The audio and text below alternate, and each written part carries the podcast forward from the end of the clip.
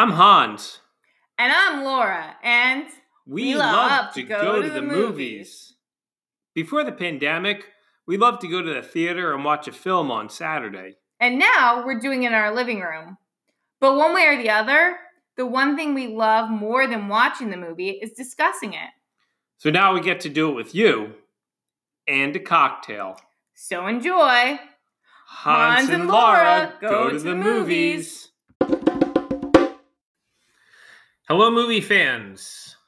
This week we watched Captain Fantastic, a 2016 film starring Viggo Mortensen, among others.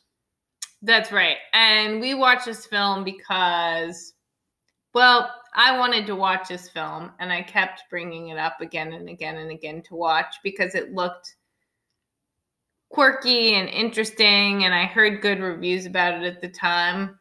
I think at some point I knew what it was about, but that I didn't exactly know what it was about when I was advocating for it for the last two years. But nonetheless, I finally convinced you we should watch it. took the better part of two years. So this was a film that was about a father played by Viggo Mortensen, uh, who raises his children in uh, the remote uh, wilderness of the Pacific Northwest, and his uh, his children have very little connection to the outside world, nor does he. And it's about their life together and their life ultimately coming to reconcile with uh, their relationship with the uh, the rest of society, I suppose.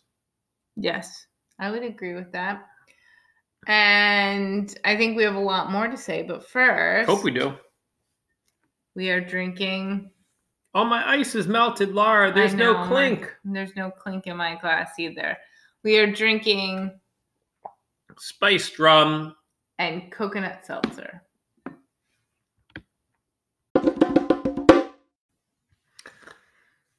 Laura, what did you think of Captain Fantastic? And maybe to the point, even more directly, was it fantastic?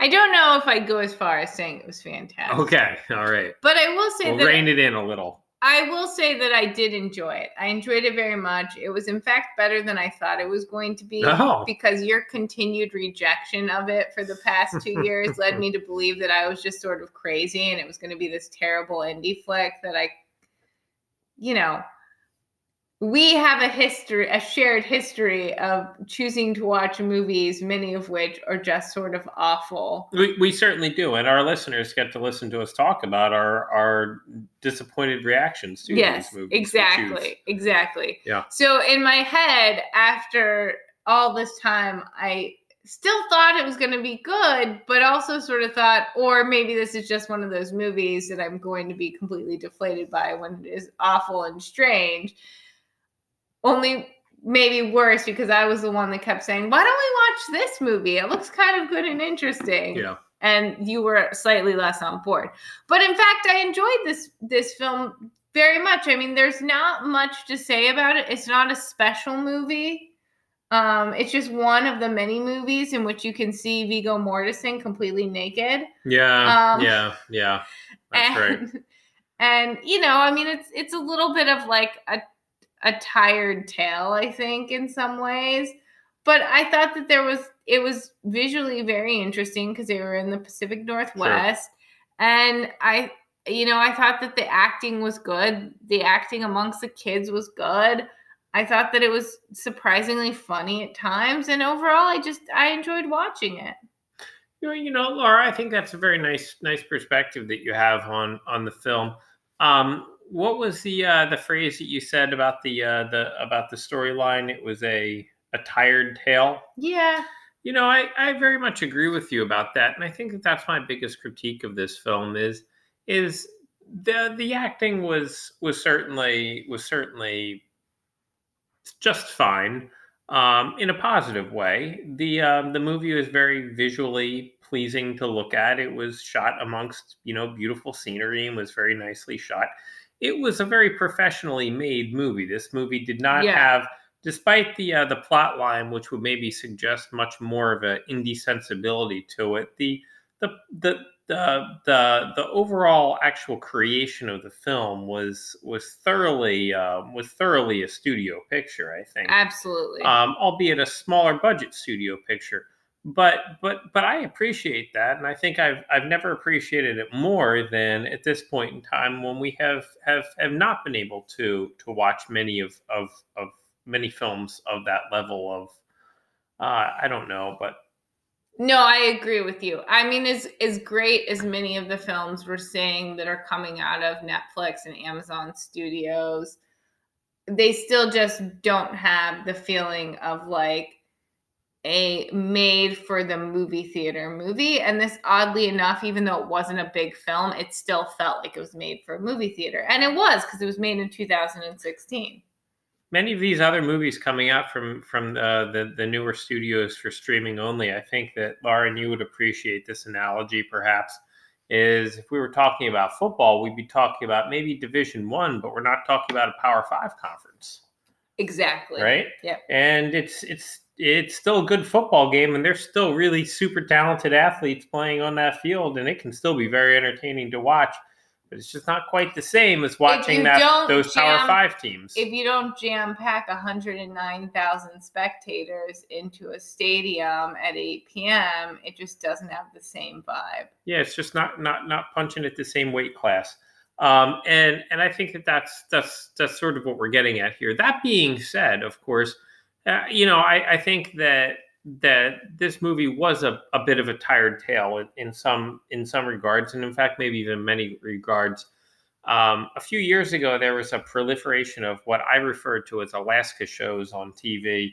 Um, very various survival shows, uh, a few of which still are surviving um, and that still exist on on TV. And those that do, I think, have some some staying power for for reasons not to get into in this in this particular podcast. But I feel like I sort of have watched this on TV already before. Um, I I could not help but be reminded of the more than obvious, you know, similarities between this and the the TV show Alaskan Bush People. Surely you must have thought of this as well, Lar. You know, it's actually funny. I didn't exactly make that connection. I think I went in a different direction with the plot, plot Is line, right? which I can discuss afterwards. Please. But please continue on with your point. Well, I guess it's just that it felt like it was a, a sort of a direction that that had had been told a little bit before. Um, but but I enjoyed it, and and I think that one of the one of the things that I thought was particularly good about, uh, or or maybe not not even good so much, but that I appreciated about the movie was the fact that the characters were not stereotypes. All right, the um, for instance, a father was eccentric and perhaps insane in many regards. Uh, but but but there was subtlety to him as well. He was not a one-dimensional character, and and and so too with um, we we didn't learn a whole lot about the kids, but um, the, to the extent that we did, we we had the indication that they had had multiple dimensions to them as well. I, I did think that it was good that they did not turn this into some sort of a, a, a one-dimensional piece about very sort of um, you know one-sided people but rather there were there were people he was a father who who had his perspective on how he wanted to raise his to raise his family but um he also seemed to very much respect their individuality and uh, ability to make autonomous decisions uh, maybe to the extent of which that many parents would find to be a bit objectionable at times nevertheless uh you know i think that that's um that that's that's that's one of the things that I think made the film interesting. Well, okay, so so I would actually sort of agree with you, but sort of also Okay. disagree All with right, you. all right, all right. I think the Please. thing the thing that sort of like I mean like like I said I felt this sort of just thought this movie was just you know it, it was good really good not great sort Well- of tired mm-hmm. but any at any rate it, it was like 75% there I think is the problem because I sort of agree with what you're saying but then on the flip side I struggled a little bit with the idea that like somehow he was able to like raise these kids who were like didn't have any formal education and yet these kids were all like these great musicians and they were like super intelligent and they like knew all sorts of stuff and they were like super like physically fit and they could do they like you know Yeah. and like for most of the movie there was no detriment. Like they all had knives and nobody like got angry and stabbed somebody else. I mean you didn't grow up with three siblings like i did. And my mm. siblings and i didn't play with knives. And for the most part we were very kind to each other. But Yeah. i could imagine how that could play out if we all had knives all the time when we were young and Yeah. And and like your thing about them him respecting their individuality and like um like wanted them to have their own decisions like yeah that was sort of true except for like then there was the whole plot line with the son like wanting to go to college and like at first he really bucked away from like he the dad kind of like Good point. was resentful of that and that Good point. that was like actually autonomy in like a greater way. So like I sort of feel like the thing was is like yes, you're right for the most part, but I did find it like sort of that the characters almost fell a little bit on one hand fell a little bit flat because they just they were all sort of so perfect. Mm. Like they were all just like so good at and it was just hard for me to believe that this dad with like no money and no resources could have actually raised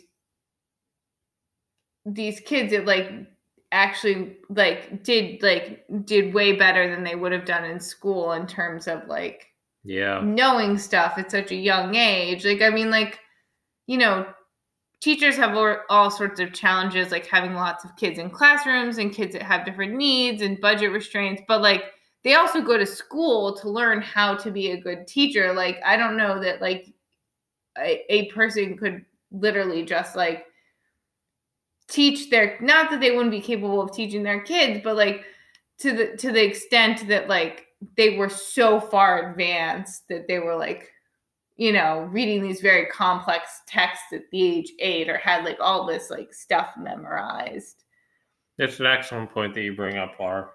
and then like also in terms of feasibility of of the scenario that was painted is, in fact, actually, the more you think about it, um, the the more the more you really start to think about it, the more difficult it is to believe and understand how it would be possible to get so many kids at so many varying levels right. up to up to up to one person accelerated either, uh, slash yeah. age age appropriate slash accelerated uh curricula. Schooling it, it is musical they could all play musical instruments. They were all extremely physically fit and they all knew these other skills outside of this Yeah. and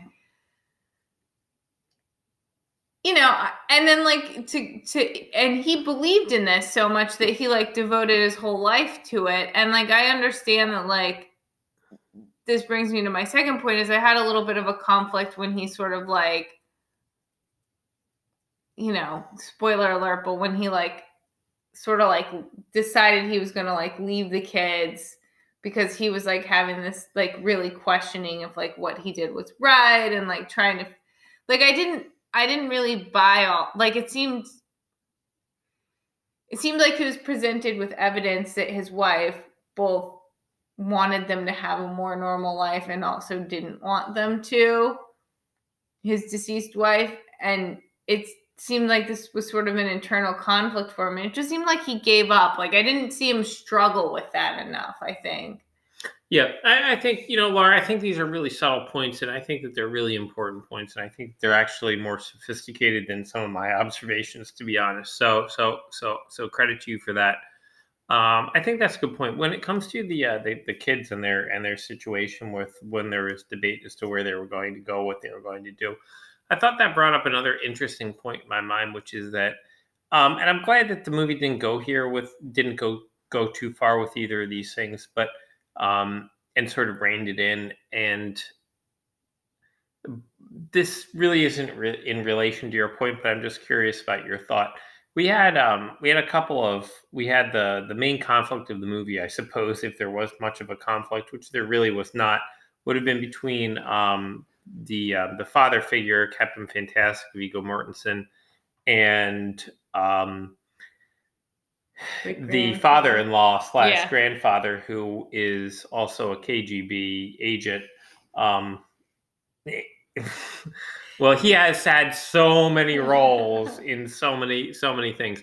Um, but but but one of the things that I, I found about both of them is that I, I thought that they were actually both very similar characters. They were very similar I, I thought, characters. thought that they were both very, very, very confident in in what they felt was was the right way to live and the right way to do things, and they they butted heads. And I think that my takeaway is that neither of them were exactly right because both of them had had had things that they were very much right about and very much perhaps wrong about.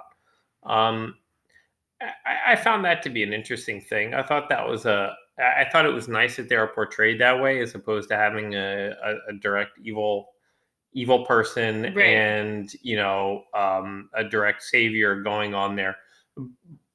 So so so I'm glad I'm glad it didn't it, it it headed in that direction with that conflict that existed. Um, but that does not negate your your broader points that you make, which is the believability of the entire scenario. Right, and then I mean, I think the thing is, is that we're sus- we're supposed like the point of movies is to suspend belief a little bit, right? Like really good movies are just really good lies. No, Um, I suspend my disbelief, Laura. All right, well, fair. Um, yes, I suppose that suspending disbelief would in fact be be more appropriate than suspending belief. Um, but Teach their own.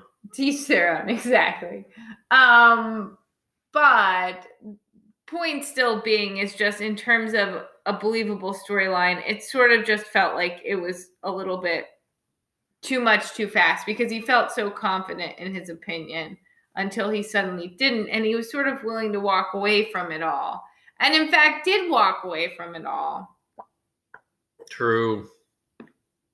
which also leads to the fact that there were some other loose ends that weren't tied up. But I was actually fine with that because, like,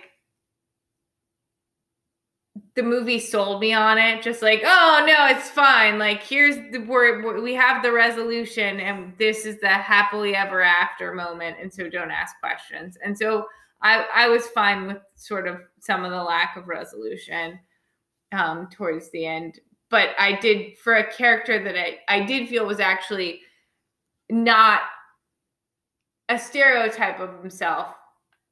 It did feel like his character got a little flat and one dimensional when he was all of a sudden just like throw it all out the window. Like everything I believed in is wrong instead of like Yeah. Yeah. I, I think it's I think it's a good point. And and and I, I again I, I- don't think I have much more to say about this film. No, I, I think neither. that I, I continue to revisit the idea that I do agree with you very much that it's a bit of a tired a tired uh, storyline yeah. um, in some ways.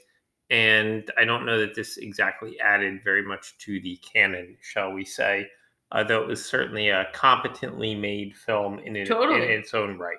And I don't want my two hours back, so that's always a good sign. Well, that was what I was just going to ask you, Laura. Is it is it worth is it worth your hour fifty eight minutes? Do you think it was? yeah, yeah, totally. Totally. There, there you have it. Uh, and, and as for me, I would say that that it wasn't it wasn't a, a a waste of an hour and fifty eight minutes uh, by any means, but it was also not the um, not the uh, the, the best use uh, cinematically that I have ever experienced. That's fair.